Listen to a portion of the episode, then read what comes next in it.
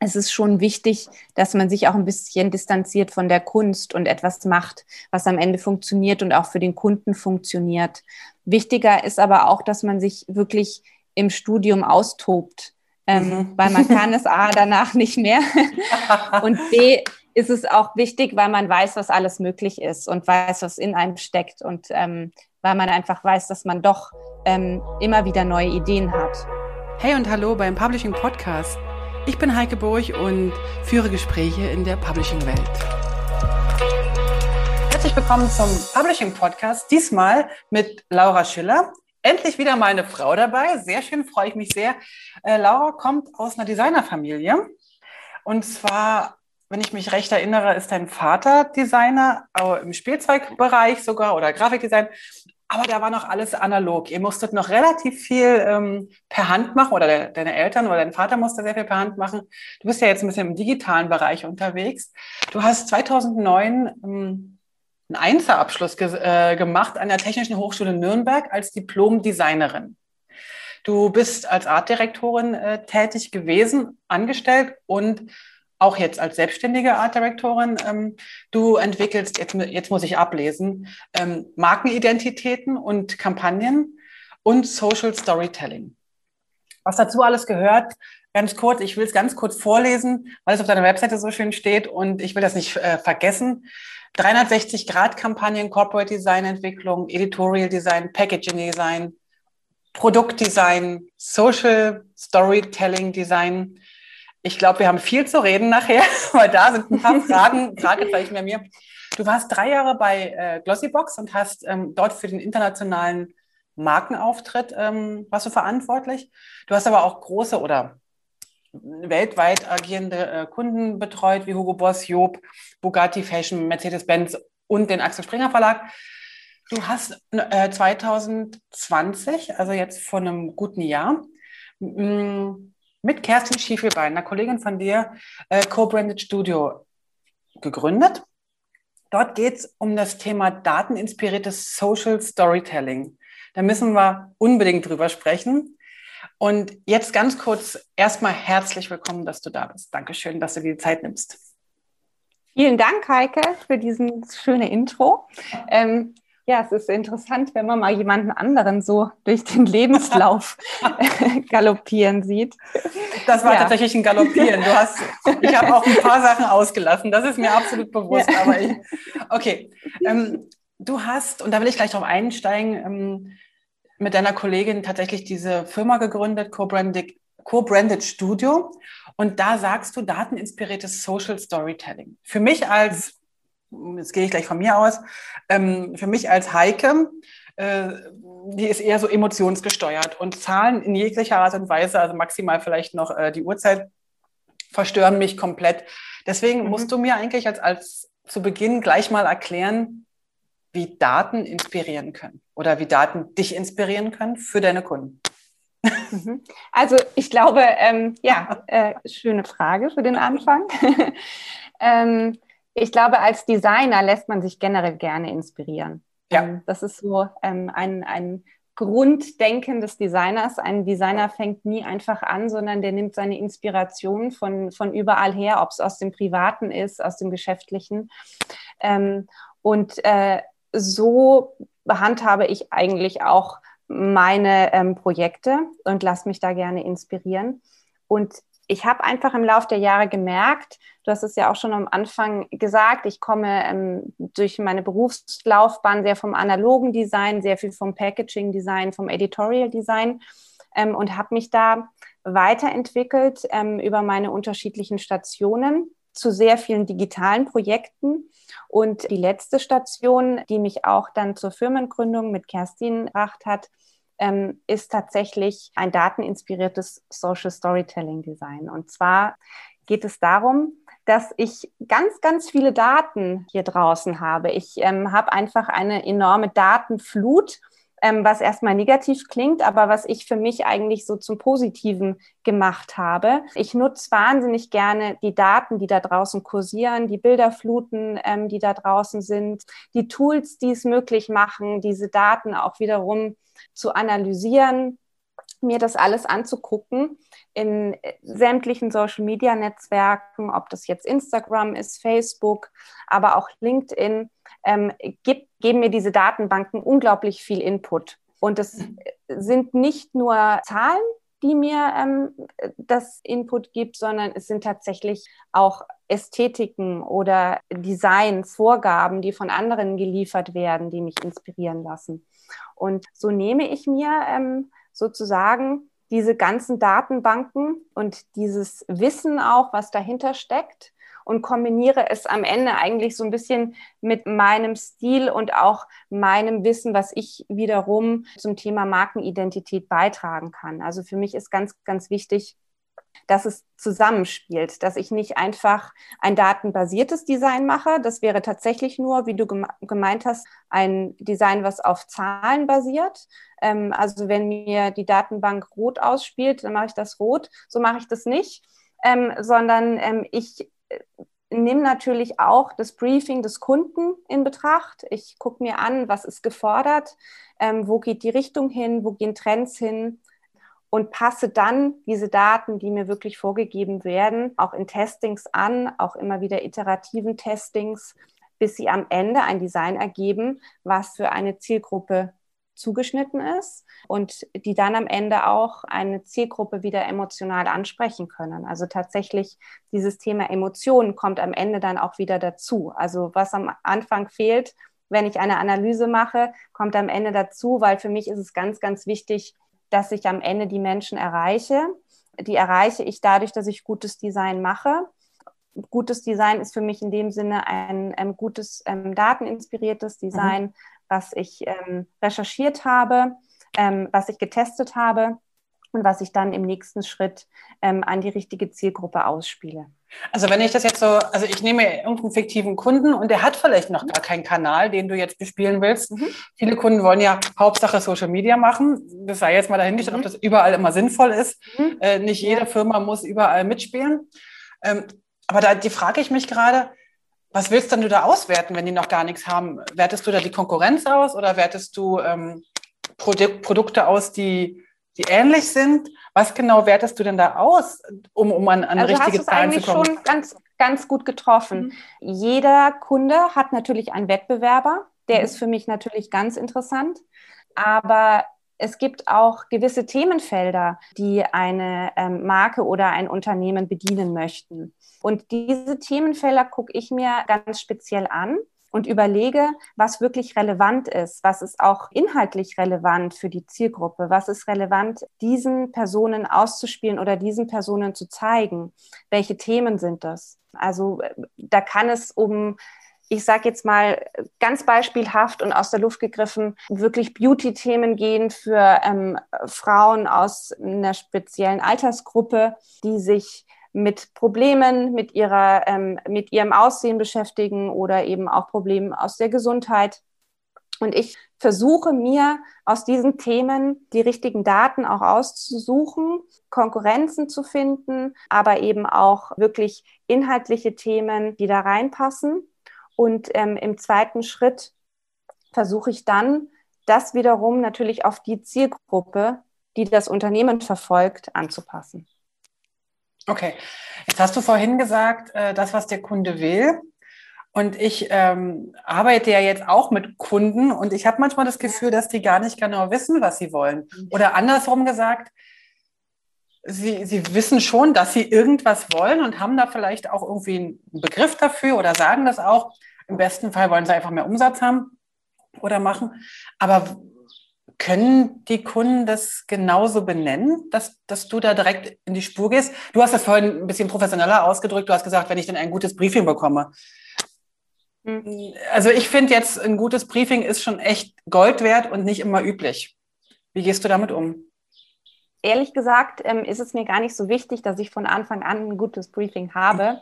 Wenn ich merke, der Kunde weiß noch gar nicht, was er möchte, ist es eigentlich auch ein ganz schönes, eine ganz schöne Herangehensweise, weil ich von Anfang an die Möglichkeit habe, ähm, das Blatt neu zu schreiben. Und okay. wir bei Corporate Studio machen das zum Beispiel so, dass wir äh, am Anfang auch einen Workshop anbieten, wo wir ganz konkret Fragestellungen anbieten und ähm, am Ende einen Lösungsvorschlag machen. Und teilweise ist es wirklich so, ähm, dass der Kunde ähm, am Anfang noch gar nicht wirklich genau definiert hat, was er wirklich möchte. Für ihn ist klar, er möchte einen bestimmten Kanal bespielen, ob das jetzt ähm, LinkedIn ist oder Instagram. Ähm, das ist egal, aber meistens steht tatsächlich so ein bisschen der Kanal ähm, vor der Fragestellung nach dem, ähm, was möchte ich auch. Also es geht wirklich eher ähm, oft um die Frage, wie befülle ich etwas inhaltlich und visuell. Aber können und, dann die Kunden schon ähm, entscheiden, welchen Kanal sie brauchen? Eigentlich nicht. Also das ist ein, ein guter genau. Punkt. ähm, aber gut ist, dass sie überhaupt erkannt haben, dass sie sich weiterentwickeln müssen oh, und dass sie okay. überhaupt ja, ja, okay. die, die neuen Möglichkeiten nutzen. Wir haben auch viele Kunden aus dem mittelständischen Bereich, ähm, die auch gemerkt haben, dass sie da etwas aufzuholen haben und die uns auch Gott sei Dank ähm, dann zu Rate ziehen und fragen, ähm, womit fangen wir denn an? Mhm. Ähm, und dann eruieren wir natürlich auch, ähm, was sind die Fragestellungen und wie können wir die beantworten und was ist denn das eigentliche Ziel am Ende? Also ist es eine Aufklärung von irgendwelchen Inhalten ähm, oder ist es tatsächlich auch am Ende ein Kaufinteresse, was ich hervorrufen will? Weil letzten Endes können wir das ähm, als Designer alle nicht verneinen, dass jedes Unternehmen oder ein Produkt natürlich am Ende auch gekauft werden möchte. Und ähm, das ist das, was wir uns da auch zur Aufgabe gemacht haben und ich persönlich auch als Designer zur Aufgabe gemacht habe. Ähm, für mich ist am Ende ein, ein wirkungsvolles Design geschafft, wenn ich es geschafft habe, das Ziel zu erreichen. Und oft ist es natürlich auch ein Produkt einfach zu verkaufen und auf eine Webseite zu verlinken oder ähm, ja. Alles klar, gut, das sind ja Sachen. Genau, die sind ja, die sind ja, ja wieder messbar, ne? dass man sagt, okay, ich habe auf den Shop geklickt oder ich bin irgendwie weitergegangen, habe hab ein Newsletter bestellt oder habe irgendwelche Richtig. Dinge aktiv gemacht. Okay. Die setzt ihr dann auch technisch um oder macht ihr nur die Strategie? Ähm, wir setzen es zu einem gewissen Teil auch technisch um. Mhm. Ähm, am Anfang steht tatsächlich ähm, das strategische Konzept mhm. und auch ähm, das Content-Konzept, wie wir uns da aufstellen, das visuelle Konzept, ähm, wie wir das Ganze umsetzen. Das steht ganz am Anfang. Aber ähm, für uns ist auch wichtig, und das merken wir immer mehr, auch für den Kunden ist wichtig, dass wir ihn im Prozess auch betreuen bei äh, der Pflege des Accounts. Denn für viele Kunden ist es natürlich ähm, Neuland oder etwas, was sie auch noch nicht ganz verstehen.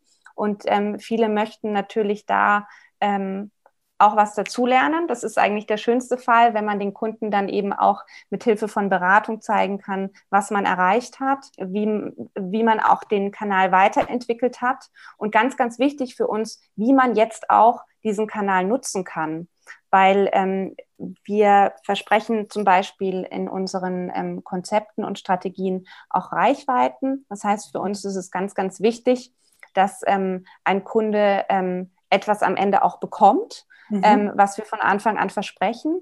Ähm, und äh, wenn er diese Reichweite hat, dann ist es für uns eben ist das erste Paar, also äh, die, die, erste große Hürde geschafft. Wir haben dem Kunden das gegeben, was wir, was wir versprochen haben. Und im zweiten Schritt ist es natürlich dann auch wichtig, dem Kunden zu erklären, was er jetzt damit tun kann. Ja. Ähm, und da begleiten wir natürlich auch den Kunden. Also da ist es dann auch wieder wichtig und da kommen wir dann wieder zu dem Anfang hin, ähm, als wir dann den Workshop zum Beispiel aufgesetzt haben und die Ziele definiert haben. Also haben wir das jetzt erreicht und ja. Haken dran oder nicht Haken dran. Also je nachdem, ob es. Ja, äh, genau. genau. Okay, jetzt hast du gesagt, ähm, dateninspiriertes äh, oder die Daten inspirieren dich auch in der Gestaltung. Ist das nicht eigentlich ein dauernder Prozess? Also muss der Kunde nicht auch ständig die Zahlen sich angucken? Muss der Kunde nicht vielleicht sogar auch immer wieder recherchieren? Sind wir noch auf dem neuesten Stand? Also speziell, ich, ich gebe jetzt mal äh, ganz ehrlich da draußen zu, dass ich ein totaler Social Media Junkie bin. Allerdings ich mich von TikTok und dergleichen habe noch nicht inspirieren lassen oder infizieren ist, glaube ich, der richtige Begriff, weil ich ein bisschen davor Angst habe, dass ich dann gar keine Tagesfreizeit mehr habe, weil ich dann nur noch da drauf hänge. Äh, aber ich habe gehört und gelesen, dass äh, bei den neueren Plattformen, und ich finde, Instagram und Facebook sind da schon die älteren, äh, bei den neueren ja. Plattformen sind diese äh, Hype-Zyklen immer kürzer, Das heißt, der Kunde musste eigentlich ständig und regelmäßig wieder gucken, bin ich noch modern oder bin ich noch, wie sagt man denn heutzutage, wenn man nicht mehr modern sagen will, ähm, im ja. Zeitgeist, genau. Unterrichtet oder zeigt ihr den Kunden, wie sie selber ihre Insights anschauen können oder ist das ein Service, den ihr selber macht? Für den Kunden jeweils? Ähm, eigentlich ist es ein Service, wo wir uns freuen, wenn der Kunde an uns abgibt, mhm. weil ähm, man bucht sich ja eine Leistung dazu mhm. und möchte ja eigentlich ähm, die Arbeit äh, nicht dann ähm, auf dem eigenen Tisch wieder liegen haben. Und zum anderen bringen wir natürlich viel, viel mehr Erfahrung mit als ähm, der Kunde. Und das ist, was ich am Anfang auch ähm, versucht habe zu erklären, wie ich bei so einem dateninspirierten Ansatz rangehe. Ich habe natürlich mein Hintergrundwissen und meine Erfahrung, ähm, meine 15-jährige Designerfahrung. Und da greife ich natürlich auch nicht nur auf die Recherche äh, zurück, sondern ich greife eben auf mein Basiswissen zurück. Mhm. Das ähm, reicht wirklich von, vom Studium bis hin zu anderen ähm, Projekten, die ich für andere Kunden gemacht habe, wo ich einfach halt so einen gewissen Schatz an Erfahrungen habe und das kommt immer wieder rein. Klar. Das kann natürlich der Kunde nicht. Das, äh, das fehlt ihm das Wissen und deshalb, ja, hat er uns ja auch gebucht. Das ist ja das Wichtige, äh, dass er sich da ja wirklich jemanden an Bord holt, der diese Insights hat und der ja. vor allem auch weiß, wie er sie am Ende nutzt. Denn ich kann auch, also Stichwort jetzt Ästhetik, wenn ich mir die Welt da draußen angucke, dann wiederholt sich vieles. Und ich kann natürlich Trends auch immer wieder erkennen und ich erkenne da gewisse Parameter immer wieder, ähm, die sich abzeichnen. Es resultiert aber auch so ein bisschen eine gewisse Langeweile da draußen natürlich. Die mache ich mir auch zu nutzen als Designer. Denn gerade Brichst wenn du denn oder wie? Mhm. Zum also, Beispiel, genau. Ähm, also ich kann es, ich, ich kann es als Designer brechen, ich kann aber auch sagen, ich spiele bewusst damit und ähm, ähm, weiß ganz genau, mit welcher visuellen Richtung und ähm, mit welchem Stil ich welche Zielgruppe anlocke. Das kann ich natürlich auch für mich ähm, in, in dem Sinne viel, viel stärker tun. Also es ist, es ist nicht nur ein Nachteil, diese Langeweile, sie kann auch von Vorteil sein. Ja, absolut. Also es ist ja immer, immer so die Sache, wie man damit umgeht. Ist der Kunde oder sind die Kunden denn immer mit den Ideen einverstanden oder sagen die, ja, das ist jetzt vielleicht so in der Branche, was weiß ich, wir nehmen jetzt immer die und die Schrift oder die und die Farben, aber irgendwie wollen wir denn doch was anderes haben oder, oder vertrauen die dann äh, den Daten und deiner, deinem Wissen? Das ist eigentlich das Schöne an Daten. Also ich habe einen ganz, ganz objektiven ähm, ähm, Betrachtungswinkel mit den Daten. Und ich kann ähm, am Ende ähm, auch wiederum meine Designs auswerten und dem Kunden präsentieren, was funktioniert hat und was nicht funktioniert hat. Das ist auch was, was wir tatsächlich anbieten. Also wir versuchen am Anfang gewisse visuelle Richtungen oder auch strategische Richtungen zu entwickeln, die wir testen okay. und wo wir auch am Ende wirklich dem Kunden präsentieren können, warum etwas gut funktionieren wird und warum nicht. Aber nochmal zum Stichwort, was du auch am Anfang gesagt hattest. Ähm, Kunde hat ja auch ein Corporate Design und äh, denkt ja, damit wäre es jetzt getan, wenn man das einfach auf einen Kanal ummünzt. so einfach ist es leider nicht. Also das kann man machen und dann kreiert man einen ganz, ganz normalen und vielleicht auch ähm, visuell ansprechenden Markenaccount. Mhm. Ähm, aber er wird nicht funktionieren. Und du wirst es nicht schaffen, die Leute von deinem Produkt zu überzeugen und du wirst es auch nicht schaffen, das Ziel zu erreichen, was du dir am Anfang gesetzt hast. Ich glaube, das ist wichtig, dass man das versteht und dass man auch versteht als Designer, dass ein, ein Social Storytelling Konzept, Design Konzept weggehen kann von einem klassischen Corporate Design ich habe natürlich am Ende auch ähm, ein Logo oder ein, ein, ein Farbschema, ein, eine Schriftkombination, die mir von der Marke vorgegeben werden.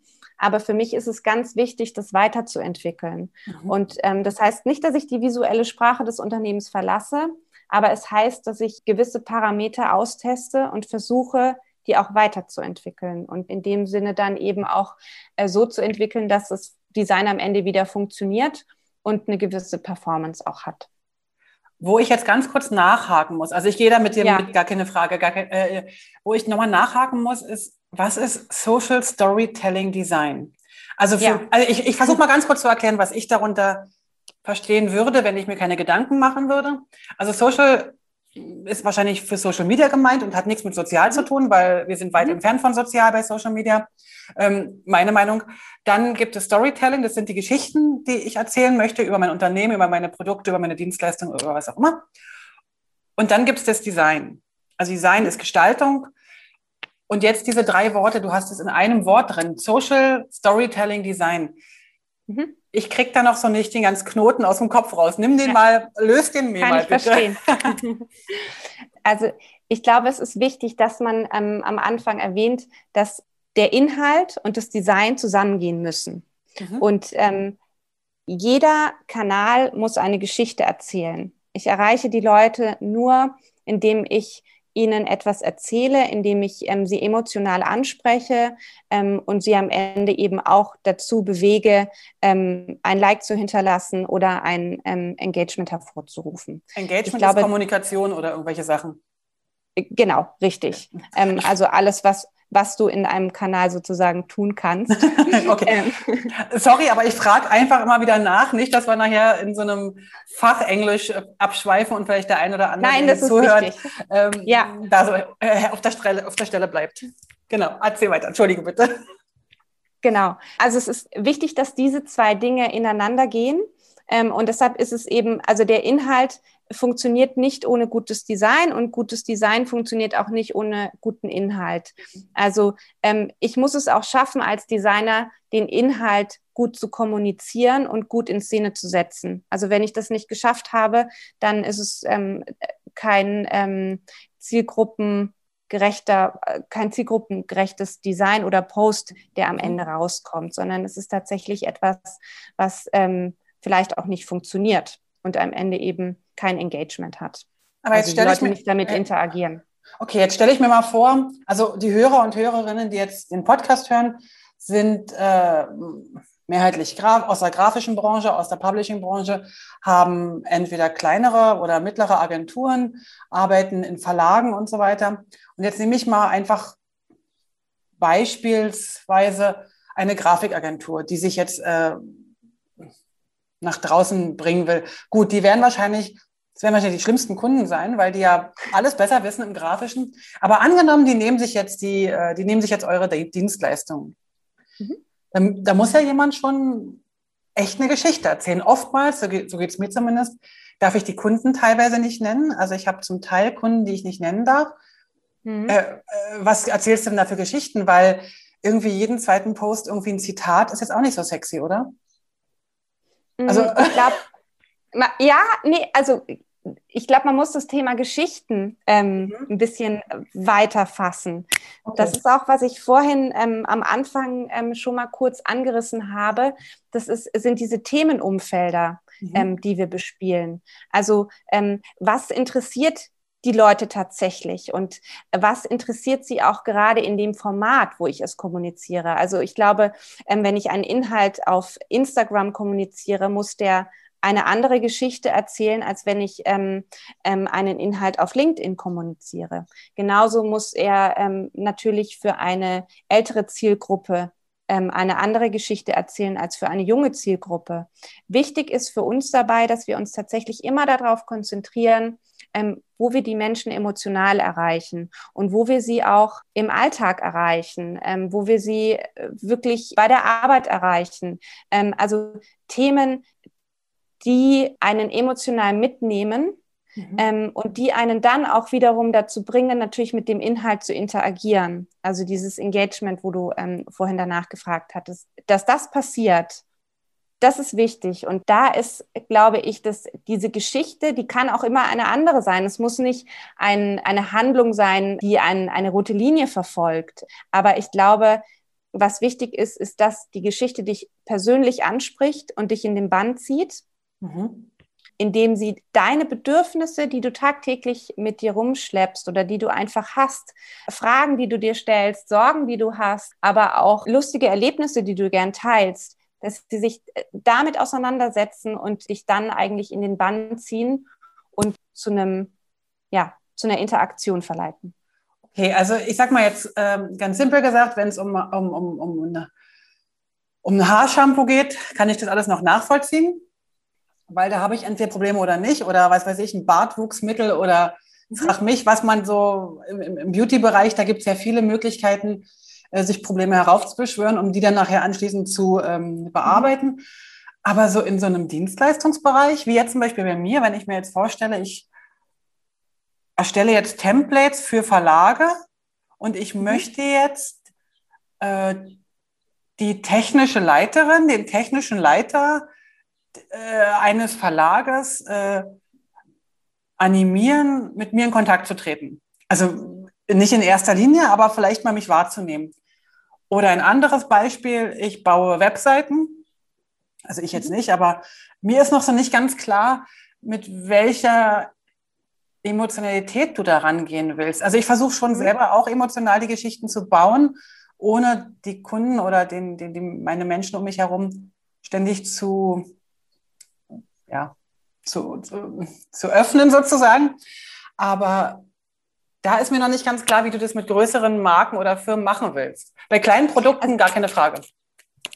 Ja, ähm, also ich glaube, je größer das Produkt oder je größer das Unternehmen, umso einfacher wird es eigentlich okay. ähm, tatsächlich, weil ähm, je größer eine Marke ist, umso mehr hat sie natürlich auch zu erzählen, umso mehr Sparten gibt es, ähm, die ich auch abdecken kann und wo ich mir auch vielleicht wieder andere Themenumfelder ähm, nehmen kann was du jetzt vorhin auch angesprochen hattest, ist tatsächlich auch ein bisschen dieser persönliche Bezug einer Arbeit oder eines Berufsbildes. Also wie kann ich jetzt Interesse schaffen für ähm, ein, ein Webdesign oder wie kann ich mhm. Interesse schaffen für ähm, ähm, Content Publishing? Da sind es, glaube ich, auch wieder ähm, die persönlichen Geschichten, die zählen. Also ähm, nichts anderes, was wir heute machen. Ähm, ja, klar. du fragst mich nach meiner Geschichte, wo komme ich her? Und ähm, mhm das ist, glaube ich, der persönliche Hintergrund und die Identifikation, die ich am Ende mit einer Person auch schaffe. Ähm, das kann auch eine ähm, Identifikation sein mit ähm, einer äh, Person, die ich im, im Social Media Bereich kommuniziere. Das muss jetzt nicht ein Produkt sein. Also für uns steht das Produkt auch gar nicht so im Vordergrund. Ähm, für uns steht ähm, das Produkt am Ende, ähm, auf das ähm, die ganze Kommunikation einzahlt. Am Anfang steht eigentlich wirklich, ähm, was bewegt denjenigen, ähm, der dieses Produkt am Ende kauft. Also was bewegt ihn, in seinem Alltag, was bewegt ihn in seinem Beruf. Ähm, mhm. das hatte ich ja, hatte ich ja schon so kurz ähm, angerissen, was sind seine Bedürfnisse und ähm, wonach strebt er eigentlich und wo kann ich ihn da emotional berühren. Okay. Jetzt hast du ja für, für Marken oder für, ich muss das sacken lassen, es braucht jetzt eine Weile, aber dafür haben wir ja. jetzt im Podcast nicht so viel Zeit, deswegen kann ich jetzt nicht mal eine Viertelstunde äh, leise denken. Deswegen reden wir einfach weiter. Und wenn da draußen jemand dabei ist, der das auch sacken lassen möchte, drückt doch einfach kurz die Pause-Taste, denkt drüber nach und klickt dann weiter. Ähm, jetzt, du hast ja Kunden aus einer ziemlichen Bandbreite. Also ich habe jetzt mal, ich habe tatsächlich und, äh, bei Glossybox äh, mal nachgeschaut. Ich musste, ich gebe zu, ich musste das googeln. Ich kannte das nicht. Das sind so Monats- oder was weiß ich nicht für Boxen mit, äh, ich sag's mal, äh, wie, wie, wie mir der Schnabel gewachsen ist, mit Zeug, was man sich ins Gesicht packt oder in die Haare. Mhm. Mhm. Ähm, man hört vielleicht daraus, dass ich sowas nicht nutze. Deswegen kenne ich das auch nicht. Ähm, aber du hast auch äh, für Hugo Boss, für Job, für Bugatti Fashion, für Mercedes-Benz und so weiter gearbeitet. Wie, wie schwer ist das eigentlich, Wahrscheinlich ist die Frage eher an mich gerichtet und ich, ich kann sie nur leider selber nicht beantworten. Deswegen richte ich sie jetzt an dich. Wie schwer ist es eigentlich, sich in Kunden reinzuversetzen, um dann für die Kunden sozusagen ein zielgerichtetes Marketing zu machen, wenn man vielleicht nicht mit jeder Marke äh, konform ist? Ja. Außer du bist mit allen Marken total konform und dann passt es ja. Bin ich ganz, ehrlich gesagt, das bin ich ganz oft nicht. Okay, ähm, also klar. Ich, ich, bin, ich bin das nicht immer mhm. ähm, und es ist auch gut so, weil mhm. auch da habe ich einfach ähm, ähm, meinen objektiven Abstand auf die Dinge. Ähm, also ich komme auch ich war nicht immer so. Also muss ich ganz ehrlich sagen, damals, als ich meine ersten Jobs gemacht habe, da war ich noch sehr, sehr starker Designer, der so seinen eigenen Stil entwickeln wollte, der seine eigene Handschrift entwickeln wollte und natürlich komplett auch ähm, an der Zielgruppe vorbeigearbeitet hat, das ein oder andere Mal. Weil das man beruhigt mich jetzt sehr. ja. Und im Lauf der Jahre merkt man aber, das ist kein gutes Design, was ich da mache. Das ist, also dafür bin ich nicht Designer geworden, sondern ähm, ich bin dafür Designer geworden, dass ich ein gewisses Ziel erreiche und am Ende den Kunden glücklich mache. Und so lernt man natürlich auch, sich immer mehr in den Kunden reinzuversetzen, was aber auch ein Prozess ist. Also ich habe das Glück, dass ich jetzt schon auf viele Berufsjahre zurücksehen ähm, kann und auch mit unterschiedlichen Berufssparten zusammengearbeitet habe. Ähm, ob das jetzt Dienstleistungen waren, Produkte, Finanzsektor, Beauty, Mode, die haben natürlich alle ihre eigenen Ansprüche und auch ihre eigenen Zielgruppen. Aber letzten Endes, wenn man sich ein bisschen damit auseinandersetzt und am Anfang sich die Zeit nimmt, viel über das Produkt zu lesen, viel auch die, die, Konkurrenz anzusehen, sich zu überlegen, äh, wer am Ende auch das Produkt, wen das Produkt ansprechen soll, dann fällt einem das irgendwann ziemlich leicht, sich da auch in die Zielgruppe reinzuversetzen und auch in den Kunden reinzuversetzen versetzen. Also ich glaube, wichtiger ist tatsächlich, sich in die Zielgruppe reinzuversetzen. Ich muss mich auch in den Kunden hineinversetzen, damit ich mit ihm gut kommunizieren kann. Aber am Ende zählt ja auch nicht, was der Kunde möchte, nee. sondern was funktioniert. Mhm. Und das, das ist tatsächlich ein Learning, was auch der Kunde mitnehmen muss, dass das, was er erreichen will, funktionieren muss und ähm, dass er auch seinen eigenen Geschmack da in gewisser Art und Weise zurücksteckt. So wie ich meinen Geschmack auch als Designer zurückstecke ähm, und die Dinge ähm, objektiv betrachte, muss er am Ende das auch. Und da helfen mir dann auch wieder die Daten, auf die okay. ich ähm, natürlich gucke und wo ich sagen kann, guck mal, ähm, das hat doch eine gute Performance, da liegen wir richtig. Du hast vorhin so ganz kurz in einem Nebensatz gesagt, gutes Design Gehen wir da nochmal drauf ein. Also ich, ich übersetze jetzt mal so die Kurzversion. Äh, gutes Design ist dann gutes Design, wenn es funktioniert. Mhm. Jetzt bin ich aber gerade auf einer großen Reise unterwegs und äh, ich gehe halt in viele Restaurants und sehe sehr, sehr viele Speisekarten dieser Welt. Und ich kann dir eins sagen, aus Designersicht ist das eine Katastrophe. Vielleicht bin ich auch nicht in den richtigen Restaurants, aber und dennoch funktionieren sie. Dennoch kaufe ich da, weil ich mhm. dem Ganzen diesen, diesen selbstgemachten Charme mitgebe und sage, okay, mhm. hoffentlich kann er besser kochen als Speisekartendesign. Mhm. Also deswegen frage ich jetzt mal, äh, was ist gutes Design und wie kann man das? Aber du hast ja, da hast du deine Frage eigentlich schon selber beantwortet. Du hast gesagt, ähm, du findest es eigentlich ganz charmant, dass eine ähm, Speisekarte vielleicht nicht ähm, den Ansprüchen entspricht, die es in einem Fünf-Sterne-Restaurant mhm. vielleicht entsprechen müsste oder ähm, die den neuesten Standards da draußen entspricht, ähm, die man eben jetzt gerade so fährt oder ja, was man eben als gutes Standarddesign einer, einer, ähm, einer Speisekarte erwarten würde ähm, ich glaube, jeder Designer weiß ungefähr, was ich jetzt meine mit diesem Standarddesign einer Speisekarte. Die also Abstände und Stationierungen möglichst weit, viel weiß. ähm, das, das kommt einem am Anfang so erstmal ähm, in den Kopf, aber ich glaube, da sind wir auch wieder bei dem gut funktionierenden Design. Wenn ich glaube, wenn du in ein authentisches Restaurant gehst, ähm, in ein Straßencafé oder in einen Imbiss und da ist eine perfekt durchgestylte Speisekarte. Das funktioniert auch nicht. Nee, da bin ähm, ich überrascht, aber freue mich tatsächlich und äh, gucke auch, ob die Tabulatoren richtig äh, eingesetzt sind und freue mich dann. Also ich kann das dann ähm, gutieren, allerdings bin ich wahrscheinlich die Einzige in, diesem, in dieser Saison. Ja, ich glaube, also wir, ich glaube, unsere Berufssparte wird, ähm, wird es gut finden und wird sich wahrscheinlich auch Gedanken machen und den Restaurantinhaber auch ansprechen, ja. ähm, wo er diese schöne Karte hat designen lassen. Das glaube ich auch.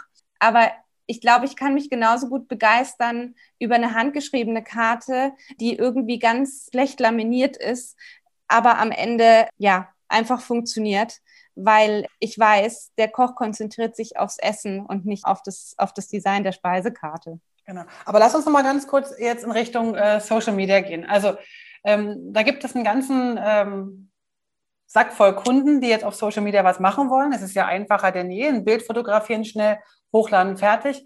Und dann fällt ihnen ja irgendwann ein, dass das gar nicht funktioniert. Also ich kann jetzt irgendwie 100 Mal Bilder hochladen, es passiert nichts. Also kommen sie dann irgendwann zu dir und sagen, wir müssen da was tun. Also irgendwie haben wir uns vielleicht für einen Kanal entschieden oder Vielleicht im besten Fall fragen sie euch noch sogar, mhm. könnt ihr noch mal gucken, ob das überhaupt der richtige Kanal ist und so mhm. weiter und so fort. Und dann sind wir ja bei gutem Design, wenn, also ich, ich versuche jetzt mal so ein bisschen ketzerisch zu fragen, wenn wir jetzt gucken, wie die, wie die Konkurrenz funktioniert oder aber auch wie die Zielgruppe gerne konsumiert, sind wir da nicht irgendwann auch bei so einer Einheitlichkeit? Also lassen wir uns von Plattformen gutes Design ähm, antrainieren? Äh, finden ja, wir nur noch das? ist natürlich ja. da. Ja, ja. Ja, ich glaube auch, die Gefahr ist da. Ähm, und da muss man sich natürlich auch immer wieder fragen ähm, oder auch selbst ähm, ermahnen und sagen, ähm, überdenkt nochmal. Und ähm, es ist natürlich schon so, dass man auch auf sein Repertoire zurückgreift und weiß, was in der Vergangenheit funktioniert hat. Ähm, aber auch das muss man immer wieder hinterfragen. Denn die Zielgruppen ändern sich. Also äh, gerade wenn man sich jetzt auch Facebook anguckt, welche Zielgruppen Facebook früher angesprochen hat und ähm, heute anspricht, das ist auf jeden Fall hat sich das ähm, stark verschoben. Und so muss man natürlich auch seine Designs immer wieder anpassen. Aber es ist ein schnelllebiges Medium und es ist ähm, etwas, wo ich das auch tun kann. Ich kann ähm, tagweise das Design anpassen. Ähm, das ist nicht mehr so, dass ich was zur Druckerei gebe und ähm, das ist gedruckt und nicht mehr ähm, änderbar oder also ich sehe da auch eher einen Prozess dahinter. Mhm. Und etwas, was eben auch mit der Zeit entstehen kann und was noch nicht von Anfang an in Stein gemeißelt sein muss. Es, ist, es muss kein Corporate Design sein, was von Anfang an streng verfolgt wird, sondern es muss sich an die Inhalte anpassen und auch die Inhalte müssen sich wiederum an das Medium anpassen. Und so wird es, ich glaube, so kommt auch keine Langeweile auf, wenn man einfach immer wieder auch daran denkt, gegen zu checken und auch immer wieder ähm, testet und recherchiert, was eigentlich da draußen los ist. Also angenommen, jetzt sind wir wirklich dabei, dass, dass jetzt einer von unseren Hörer, Hörern oder Hörerinnen ähm, jetzt da mal so ein bisschen Strategie reinbringen möchte, von mir aus mit euch oder erstmal wahrscheinlich ist es ja so, dass man erstmal alleine probiert und dann merkt, ah, hm, da brauche ich wohl Unterstützung.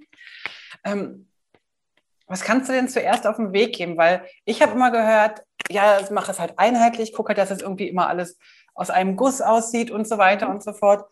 Und Du sagst aber jetzt gerade, das kann sich tagesaktuell ändern. Mhm.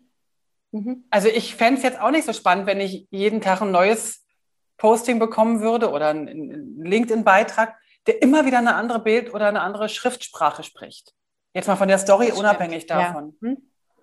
Ich glaube, was allem gemein ist und ähm, wo man es vielleicht etwas runterbrechen kann, ist, es muss relevant sein. Okay. Also am Ende ist es etwas, was ja eine Aufmerksamkeit auf sich ziehen möchte. Mhm. Ähm, genauso wie ähm, ein gutes Billboard auf der Straße seine Aufmerksamkeit auf sich zieht, ähm, muss ich es schaffen, in einer Millisekunde die Aufmerksamkeit auf den einen Post, Post oder den einen Beitrag zu lenken. Und da ist es eben wichtig, relevant zu sein ähm, und herauszustechen, beziehungsweise ähm, denjenigen anzusprechen, den ich in dem Moment auch ansprechen möchte. Jetzt kursieren ja in den letzten, weiß weiß ich nicht, Tausende von Zitaten. Also ich habe auch äh, sehr, sehr lange und sehr, sehr viel Zitate gepostet und aber mhm. auch ähm, mal so Begriffe aus der Publishing-Welt und so weiter, was ich irgendwie total witzig finde. Aber, also ganz ehrlich, äh, ist das das noch? Also weißt du so, hey, ein Zitat, ich, ich habe langsam schon, mir hängt zu den Ohren raus. Und wenn jemand das dritte Mal ein Zitat postet, da ist doch nichts relevant. Warum machen das die Leute? Also warum mache ich das auch? Ich habe das irgendwie gemacht, weil ich es irgendwie praktisch fand und das war mal so eine Arbeit von einem, von einem Tag und dann hatte ich was vorbereitet. Aber, ja. aber ist das relevant und woran lässt sich Relevanz messen? Es, also ich glaube, so ein Zitat ähm, weckt halt Identifikation. Und egal, ob das jetzt ein abgedroschenes ähm, Zitat ist, ähm, was schon ziemlich häufig verwendet wurde, ähm, oder ein neues Zitat, was du dir selber gerade ähm, überlegt hast und ähm, philosophisch niedergeschrieben hast. Ähm, ich glaube, es ist, das ist egal, weil es am Ende ob es den richtigen trifft, das kann ich dir nicht beantworten. Das muss, das muss jeder für sich selber rausfinden und auch testen. Aber ähm, es schafft Identifikation, weil ähm, auch wenn du dich nicht damit identifizierst, du überlegst, ähm, trifft dieses Zitat mich? Ähm, ist es etwas, ähm, wo ich einverstanden bin mit oder ist es etwas, wo ich überhaupt nicht dahinter stehe? Und in dem Moment hast du ja eigentlich schon genau das erreicht dass jemand ähm, wirklich darauf angesprochen äh, oder drauf ähm, aufgesprungen ist auf dieses, auf dieses Pferd. Und mhm. Ah, okay. Und es ist aber die gleiche Geschichte, wenn ich ja zum Beispiel äh, als Fahrschule poste, da hat jetzt wieder jemand die Prüfung bestanden. Und, und ja, es, es spricht ja, also ich meine, das ist so ein klassisches ähm, Proof of Concept. Ja. Spricht natürlich für die Fahrschule. ja, genau, genau. Okay, gut. Was passiert denn, ähm, wenn eure Kunden plötzlich Interaktion bekommen? Also plötzlich wird darauf geantwortet. Ich habe gerade so einen Fall vor Augen. Meine Tochter betreut äh, eine Firma und die haben äh, plötzlich ganz, ganz viel Interaktion.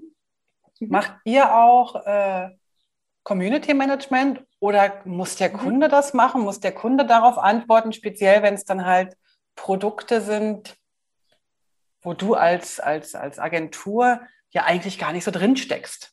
Hm. Also tatsächlich bei medizinischen Produkten ist es der Fall, dass man da Schulungen bekommt und ganz genau ähm, auch weiß, was man antworten darf, kann, mhm. soll. Ja. Ähm, aber ähm, ich glaube, die Frage nochmal, was tut der Kunde, wenn er ähm, Interaktionen bekommt? Ich glaube, in erster Linie kann er sich sehr, sehr freuen.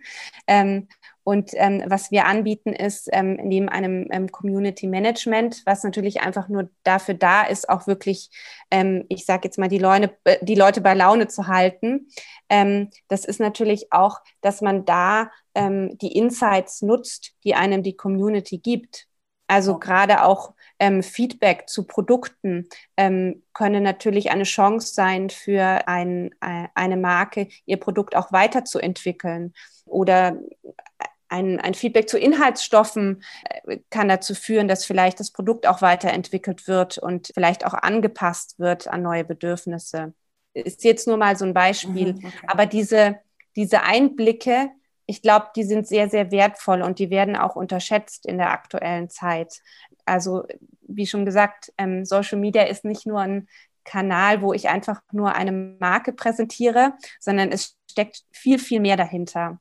Und ähm, diese Möglichkeiten muss man einfach nutzen. Und ähm, das versuchen wir auch unseren Kunden natürlich beizubringen, weil ähm, das ist klar, die, äh, ein Kunde, der sich damit nicht auseinandergesetzt hat, weiß gar nicht, wo die Möglichkeiten stecken und wie man sie nutzen kann. Aber da komme ich jetzt wieder auf die, also äh, auf die Frage, es machen halt so viele so, also will ich es auch so machen, aber ich merke ja irgendwie auch, wenn ich so ein bisschen drinstecke in der Branche, bei, die machen es zwar, aber so richtig gut läuft es bei denen ja auch nicht. Also da muss man ein bisschen aufpassen und ich weiß immer nicht genau, wie, wie genau kann man sich dann da in die Zielgruppe hineinversetzen. Also ich nehme jetzt mal eine Automarke, die macht jetzt irgendwie Werbung und postet das neue Lenkrad oder das neue, was auch immer man so als Auto, ich bin jetzt überhaupt kein Autofan, deswegen fehlt mir so mhm. diese, diese Herzensenergie. Äh, wenn da stehen würde, riechen Sie, äh, öffnen Sie die Tür und riechen Sie, wie ein neues Auto riecht, ja. Da denke ich so, äh, mir doch egal. Ich nehme einen Bus. Also, weißt du so. Aber wenn ich jetzt da müsst ihr euch ja hineinversetzen können. Ihr müsst ja sozusagen Texte schreiben oder, mhm. oder ich vermute das, dass ihr das macht. Texte schreiben, mhm. Bildwelten kriegt ihr vielleicht von Fotografen oder von Agenturen oder kreiert die selber. Ich stelle mir das wahnsinnig schwer vor, sich da so in jeden einzelnen rein zu versetzen. Oder ist das nur meine es eigene manchmal, Vorstellung? Es ist manchmal ähm, natürlich auch da ein Prozess, bis man ähm, sich da ähm, reingearbeitet hat. Aber da, da passieren auch Gespräche zwischen dem ähm, Kunden ähm, und einem selbst, wo man sehr viel Insights bekommt und weiß, ähm, äh, was wirklich, ähm, worauf es ankommt. Ähm, und ich habe natürlich auch da wiederum einen enormen Daten, äh, eine enorme Datenbank da draußen zur Verfügung, worauf ich mich berufen kann. Das heißt, ich äh, muss jetzt nicht irgendwie in die Stadtbibliothek fahren und mir irgendwelche Bücher zurechtsuchen, um, um hier Einblicke zu bekommen, sondern wenn ich so ein paar Suchparameter habe und ähm, die richtige Recherche betreibe, dann fällt mir das eigentlich relativ einfach, mich da rein zu versetzen. Und das Schöne ist ja auch, wir arbeiten ja nicht alleine. Wir sind ja auch im, im aktiven Austausch und tauschen uns da auch sehr, sehr viel zu diesen Bedürfnissen aus. Und gerade am Anfang, wenn wir diese Themenfelder schaffen, nehmen wir uns enorm viel Zeit, weil das ist das, was uns am Ende wirklich dann auch zum Ziel führt und was am meisten Zeit auch in Anspruch nimmt, dass man die Zielgruppe verstehen lernt und weiß, worauf es da ankommt und ähm, ja, einfach diese Themenumfelder richtig definiert. Da gehört eine ganze Menge Vorarbeit dazu. Ne? Also einerseits ja. natürlich, äh, einerseits natürlich diese Datenanalyse. Da habt ihr wahrscheinlich Tools, die ihr da nutzt, nehme ich an. Mhm. Wo genau. Richtig. Okay. Die ihr selber, selber organisiert habt oder gibt es die zu kaufen oder habt ihr die selber programmiert? Ähm, also die, die ähm, einzelnen, die einzelnen ähm, Netzwerke ähm, haben selber ihre Tools, die wir mhm. nutzen können, aber teilweise nutzen wir auch Tools, die wir extra dazu kaufen. Das ist beides okay. Ähm, möglich. Okay, also ihr habt einerseits diese Daten und dann gibt es aber noch so ganz viel diesen menschlichen Part, der wo ihr wirklich Sachen genau. abchecken müsst. Okay. Und da ist es eben auch schön, dass man einfach den Austausch hat und dass man sich ähm, eben im Team auch austauschen kann, weil ja jeder auch wieder seine eigenen Erfahrungswerte mit reinbringt. Und ähm, ich glaube, das ist auch gut, dass man als Designer in diesem Prozess auch mit involviert ist, ähm, weil oft in großen Agenturen, in denen ich gearbeitet habe, war es so, dass das Designteam so als separates Team fungiert hat. Und wirklich der Konzeptionsbereich oder auch der Kreationsbereich und die Strategie dahinter, die am Anfang steht, komplett außen vor gelassen wird. Und du wirst einfach in ein Briefing geschmissen oder in ein neues Designprojekt und kennst eigentlich den Zugang dazu gar nicht und weißt gar nicht, ähm, ähm, ja, wie man jetzt zu dieser Frage oder Problemstellung gekommen ist. Und das ist eben schön, dass wir das äh, gemeinsam machen können und jeder dann eben für seinen Teil, also für den Content und auch für das Design verantwortlich ist und da eben dann nochmal seine Expertise separat mit reinnehmen kann. Wie bist du eigentlich dazu gekommen? Ich habe jetzt in deinem Lebenslauf gelesen, dass du äh, sogar eine kleine Tochter hast, die noch ganz, ganz klitzeklein ist. Glückwunsch ja. erstmal nach. Da kann man ja fast noch gratulieren. Das ist ja noch ganz, ja. ganz äh, kleines Baby. In unserem Vorgespräch habe ich sie sogar ganz kurz mal gehört, lautstark. Ja. ähm, wie bist du eigentlich dazu gekommen? Also ich höre jetzt raus, dass du unglücklich warst, immer nur den Design-Part abdecken zu müssen. Mhm. Und dann du ein bisschen mehr dahinter gucken wolltest. Erzähl mal. Ähm, also tatsächlich ist es so ein bisschen meine Laufbahn, ähm, die mich dahin gebracht hat. Und die wählt man ja nicht immer selber, sondern manchmal, ähm, ja, ist eben die Jobwelt da draußen ähm, diejenige, die den Ton angibt. Und ähm, so kam ich eben über meine Stationen in verschiedenen ähm, Werbe- und Designagenturen ähm, in Hamburg und Berlin einigermaßen rum, habe da sehr viel Erfahrungen gesammelt und bin, habe dann eine relativ lange Station ähm, bei Glossybox hinter mir. Mhm. Das ist ähm, die Firma mit diesen Boxen, mit ähm, dem Zeug, was man sich ins Gesicht schmiert. Sorry, dass ich das so abwertend gesagt habe. Es tut mir wirklich leid für alle, die draußen, die sich gerne schminken. Aber äh, ja, das ist, äh, ist auch nee, schön. Ich, ich, find, ich finde auch schön geschminkte Frauen sehr schön wenn ich das nicht selber machen muss. Das kann man, kann man durchaus so sagen. ähm, ähm, also diese Station war für mich sehr, sehr prägend. Mhm. Ähm, nicht auf Grundlage ähm, äh, für mein, meine Designentwicklung, ähm, äh, gar nicht. Ich glaube, da hatte ich einfach schon genug Erfahrungen, dadurch, dass ich eben in diesen Designagenturen gearbeitet habe und man da einfach wahnsinnig geformt wird und ähm, äh, ja auch viel Gutes und viel Schlechtes gemacht hat. Viel auch, was nicht publiziert wird am Ende, wo man einfach sehr, sehr viele äh, Schleifen dreht und aber da eben auch lernt, Design wirklich zu machen und äh, sich an Design heranzutasten. So ist diese Station sehr prägend für mich gewesen, weil sie eigentlich die erste Station war, die keine Agentur war, sondern die ein Unternehmen war. Und die Ansprüche waren auf einmal ganz andere.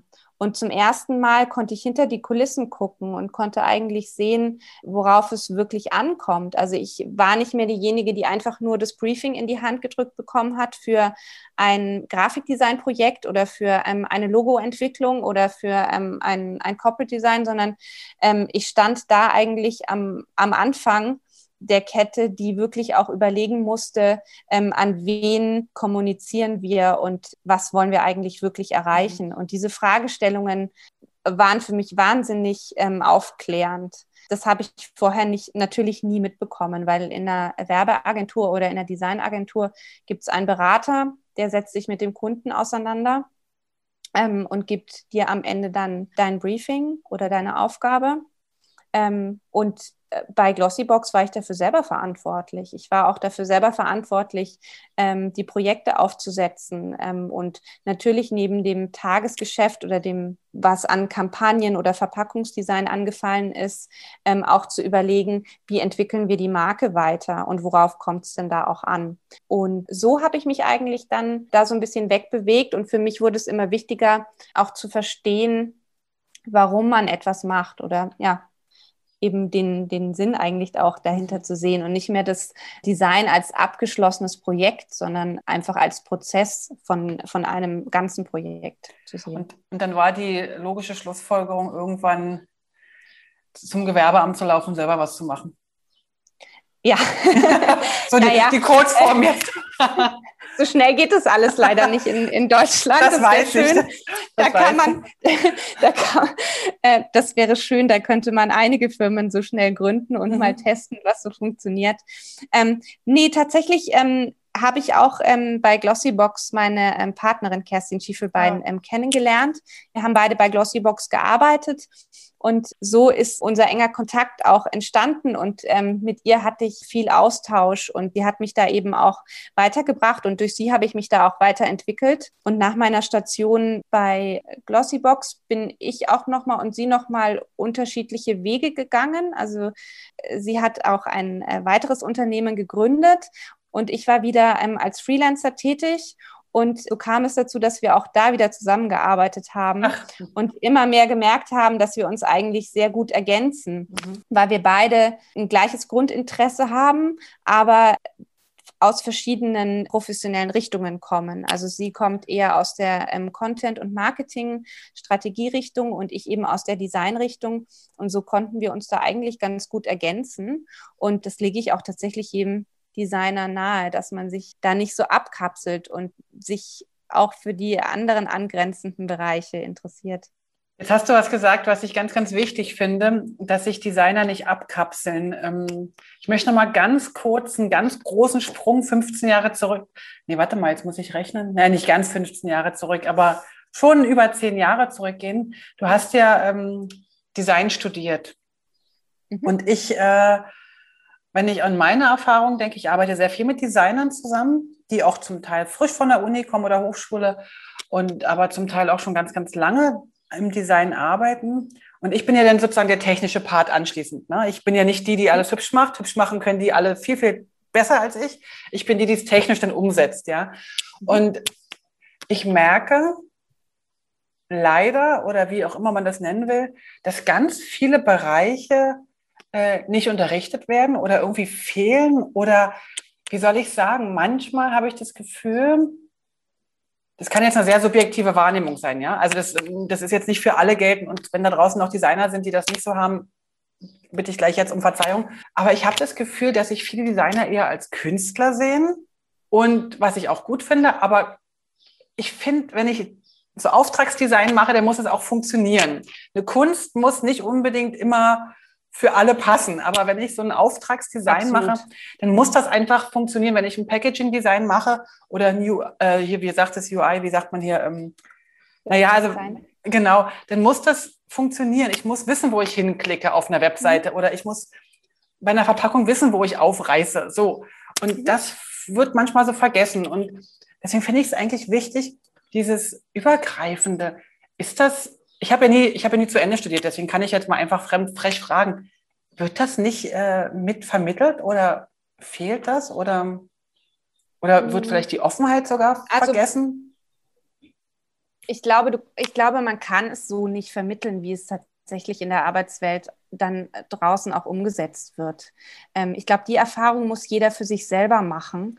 Ähm, und du musst es auch wirklich, wie ich, es auch erfahren habe, ähm, wirklich mitbekommen und ähm, einfach da auch ins kalte Wasser geschmissen werden ähm, und einfach ausprobieren und dir halt auch selber ähm, die Fragen immer wieder stellen, was dich eigentlich interessiert und Zusammenhänge erkennen in dem Sinne. Ich glaube, dass ich glaube, viele Dinge, die man im Studium lernt, sind gut. Aber fürs Berufsleben kommt es wirklich stark darauf an, wo die ersten Stationen stattfinden und wie man sich dann da eben auch selbst als Persönlichkeit aufstellt. Und ja, das hatte ich ja auch schon vorhin gesagt und du hast es auch jetzt nochmal erwähnt. Es ist schon wichtig, dass man sich auch ein bisschen distanziert von der Kunst und etwas macht, was am Ende funktioniert und auch für den Kunden funktioniert. Wichtiger ist aber auch, dass man sich wirklich im Studium austobt, ähm, mhm. weil man kann es A danach nicht mehr und B ist es auch wichtig, weil man weiß, was alles möglich ist und weiß, was in einem steckt und ähm, weil man einfach weiß, dass man doch ähm, immer wieder neue Ideen hat. Und äh, ja, also die Ideen werden einem nie ausgehen. Ich glaube, ähm, darauf kann man sich einfach berufen. Bist du von Hause aus neugierig? Ja, ich glaube schon. Sehr, ja. Ich bin jetzt äh, bei, wir haben sehr, sehr viele Publishing-Folgen, äh, Publishing-Podcast-Folgen schon gemacht. Und die ersten Folgen waren immer so, habe ich immer gefragt, wie wird man neugierig oder wo kommt das her? Ich habe es mittlerweile aufgegeben. Ich glaube, man bringt es mit oder man bringt es nicht mit. Also, wenn ich dich jetzt frage, bist du neugierig? Wenn ich dich jetzt fragen würde, woher kommt deine Neugier, kannst du das benennen? Dann wärst du, also, würdest mir eine ganz tolle Antwort geben, aber. Ich versuche es einfach mal. Mach mal, versuch mal. ähm, also Neugier, Neugierde treibt einen an.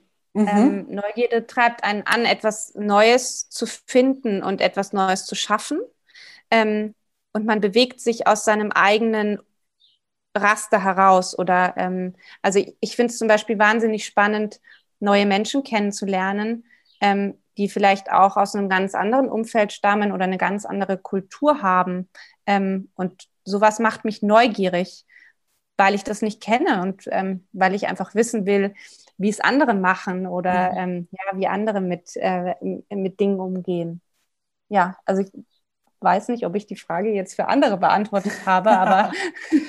ja, also ich habe ich hab tatsächlich ähm, es irgendwann aufgegeben zu fragen, wo kommt die Neugier her? weil ich dachte, ich könnte rauskriegen, wie Neugier produziert werden kann. Also bei jemandem, der jetzt so mhm. uninteressiert ist. Ähm, mhm. Aber ich glaube, das hat man oder das hat man nicht. Und vielleicht hat man es in gewissen Bereichen, in anderen Bereichen nicht. Also wenn ich an die Schulzeit vieler Kinder denke, dann haben die gerade da gar keine Neugierde, was jetzt die Rechtschreibung und die Mathematik angeht.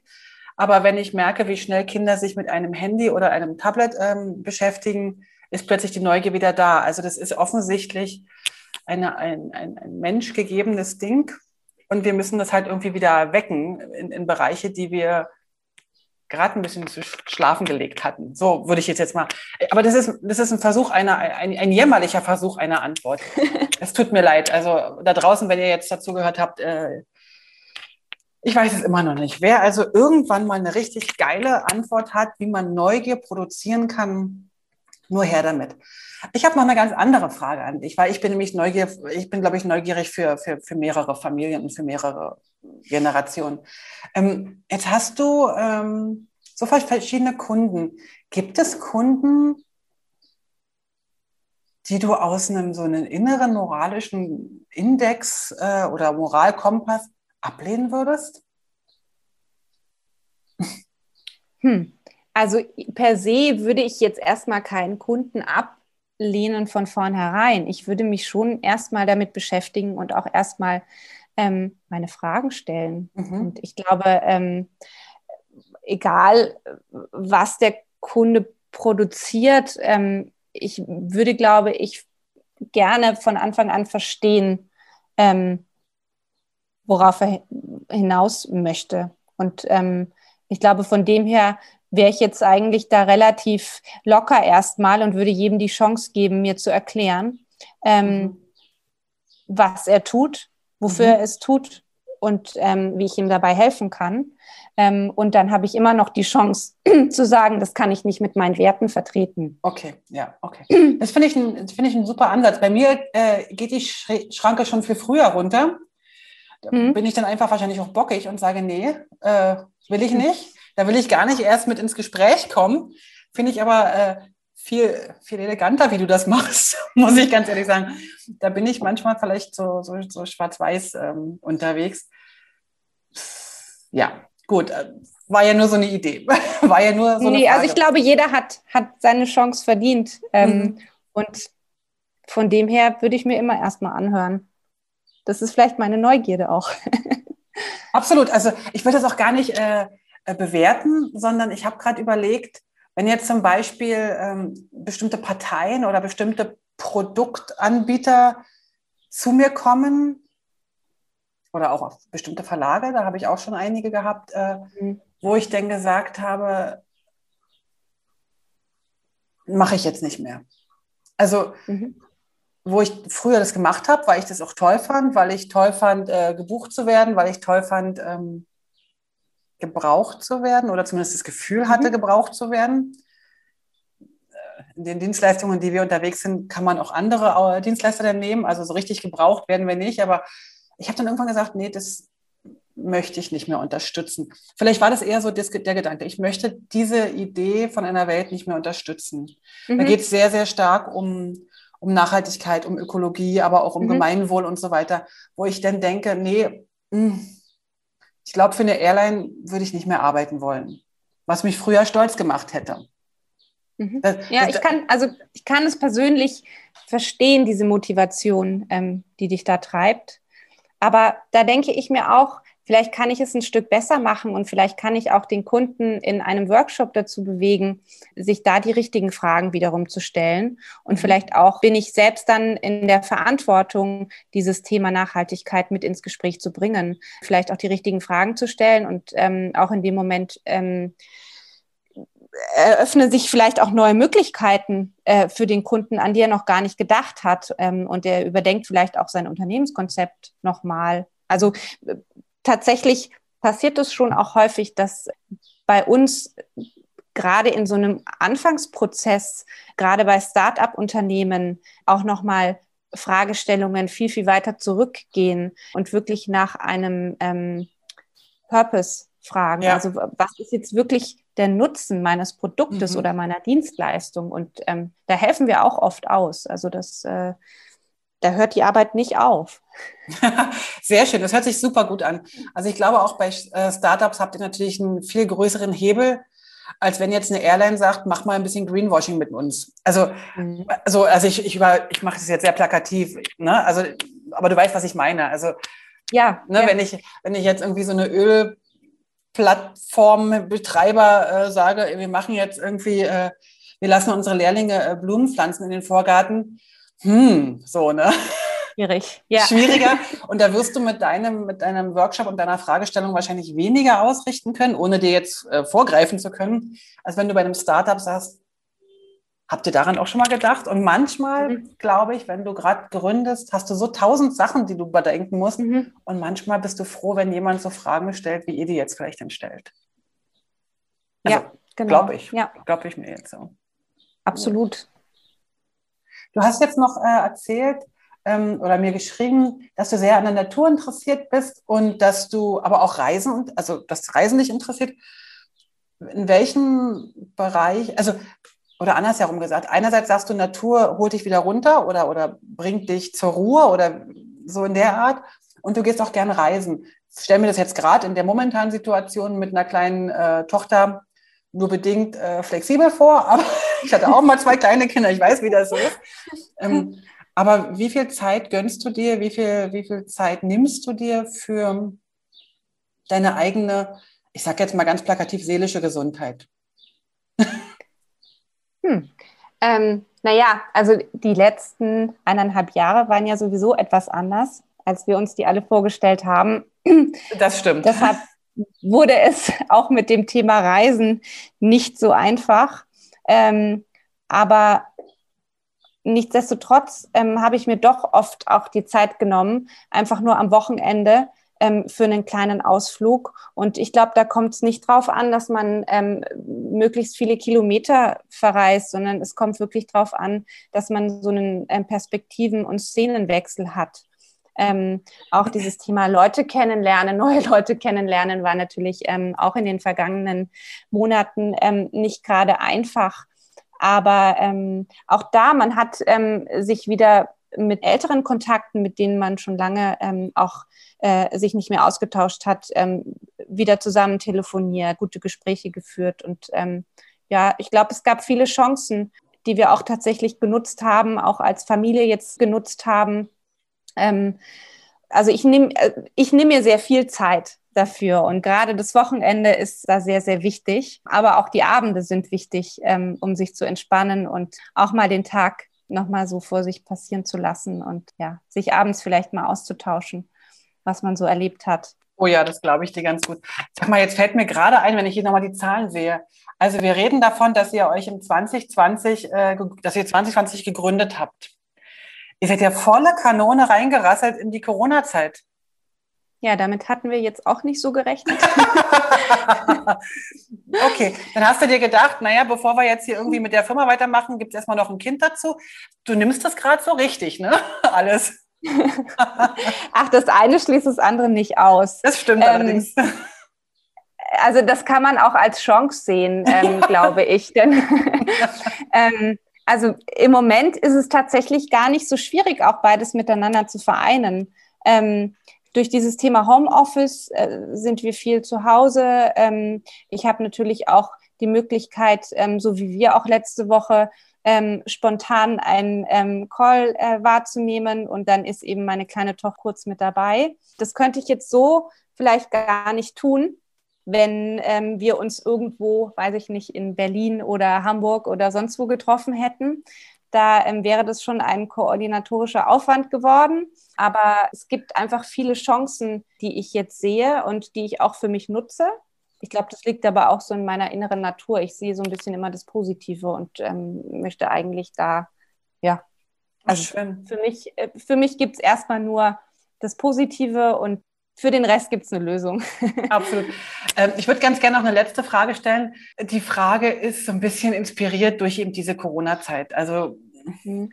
wie nehmen das die Kunden auf? Oder ähm, anders gefragt auch, wie kommst du jetzt an neue Kunden, so, so richtig so Networkings, Veranstaltungen und so weiter? Jetzt mal unabhängig von, von deiner Tochter. Ich habe auch 95 gegründet und 96 ist unsere Tochter geboren. Also ich mhm. weiß genau, in welcher Situation du dich da befindest. Ja. Aber wie kannst du oder, oder klappt es gut, nur über digitale Medien, jetzt wie wir, wir sind jetzt per Zoom miteinander verbunden, da mhm. zwischen uns sind irgendwie, weiß gar nicht, 1000 oder 2000 Kilometer. Klappt es gut und nehmen das die Kunden gut an? Und siehst du da. Es ist tatsächlich nicht, nicht, also so die normalen Kommunikationswege sind natürlich ähm, schwieriger geworden. Also, dass man auch irgendwie äh, mal auf einer Veranstaltung jemanden trifft und ins Gespräch gerät, spontan. Sowas fällt einfach weg. Also, es ist dieses Spontane fällt weg. Man muss es wirklich proaktiv tun. Man muss proaktiv den Hörer in die Hand nehmen. Und da muss man natürlich auch so ein bisschen auf seine alten Kontakte ähm, zurückgreifen, die man hat. Aber das funktioniert eigentlich ganz gut, weil ähm, wir befinden uns ja alle in der gleichen Situation und man freut sich vielleicht auch, wenn man einfach einfach mal wieder einen alten Kollegen anrufen kann oh. und sein Netzwerk so wieder ausbaut. Aber man muss es tatsächlich aktiv tun. Also es ähm, wird sich jetzt nichts von alleine ergeben. Und auch ähm, ja, dadurch, dass die Veranstaltungen alle nicht stattfinden, Treffen stattfinden oder man spontan jemanden kennenlernt, ja, ist es natürlich nicht so einfach. Aber wir bewegen uns ja im digitalen und auch da gibt es inzwischen viel, viel mehr Möglichkeiten als vorher. Ja, gerade solche Netzwerke wie LinkedIn bieten ja. sich natürlich an. Sie sind aber jetzt auch nicht das Versprechen schlechthin. Also. Alles klar.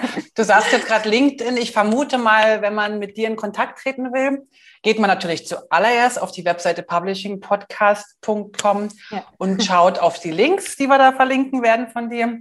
Ansonsten trifft man dich wahrscheinlich bei LinkedIn, vermute ich mal. Ich habe gar nicht geschaut tatsächlich. Ja, bei LinkedIn und auf deiner Webseite kann man da ähm, genau. in Kontakt treten. Kann man da auch irgendwo ein paar Referenzen anschauen oder kann man irgendwo äh, ein paar Beispielsachen genau. Also auf der, auf der Webseite finden sich eigentlich alle Referenzen okay. und ähm, ansonsten bei Fragen kann man mir auch einfach persönlich schreiben. Ich freue mich. Das ist ja wunderbar. Also ich würde sagen, wir haben eine ganze, ganze Menge ähm, angeschaut oder angefragt. Ich habe eine ganze Menge gefragt. Du hast fantastische Antworten gegeben, wo ich dann manchmal das Gefühl hatte, oh, hoffentlich habe ich jetzt nicht zu böse gefragt. Speziell, mir tut es jetzt, gerade noch leid, dass ich über die Glossybox so böse geredet habe. Ich rede natürlich nicht über die Glossybox so böse, sondern ich schaffe es dann doch nicht, meine eigene Meinung aus diesem Interview rauszulassen. Es tut mir leid. Das ist wunderbar. Das ist alles gut. Ihr Lieben da draußen, ich freue mich auf ein nächstes Interview. Dir, liebe Laura, Laura Schiller für alle nochmal zum Hören. Liebe Laura, vielen, vielen Dank für, für das Rede und Antwort stehen und danke, dass du dir die Zeit genommen hast. Vielen Dank, Heike. Mich hat es auch sehr gefreut. Sehr, sehr gerne. So, dann würde ich sagen, da draußen macht's gut, lasst euch gut gehen. Ähm, und falls ihr wieder mal jemanden hören wollt, wo ihr, eine, wo ihr einen Tipp habt, lasst es mich einfach wissen, schreibt in die Kommentare und dann vielleicht kommt es zu einem Interview. Mal schauen. Lasst euch gut gehen. Bis dann und einen schönen Sommer und bleibt gesund. Tschüss. Vielen Dank fürs Dabeisein. Für Infos zum Podcast schau doch mal auf publishingpodcast.com vorbei. Dort findest du alles zu den einzelnen Episoden, alle Links, alle Bilder und auch die Kontaktmöglichkeiten zu meinen Gästen und natürlich auch zu mir. Ach so, zu mir noch ganz kurz. Falls du in komplexen InDesign-Dokumenten Unterstützung und Struktur brauchst oder einfach nur ein Seminar im Publishing-Bereich durchführen willst oder du brauchst Hilfe in der Gestaltung deines Firmenauftritts, dann melde dich doch bei mir.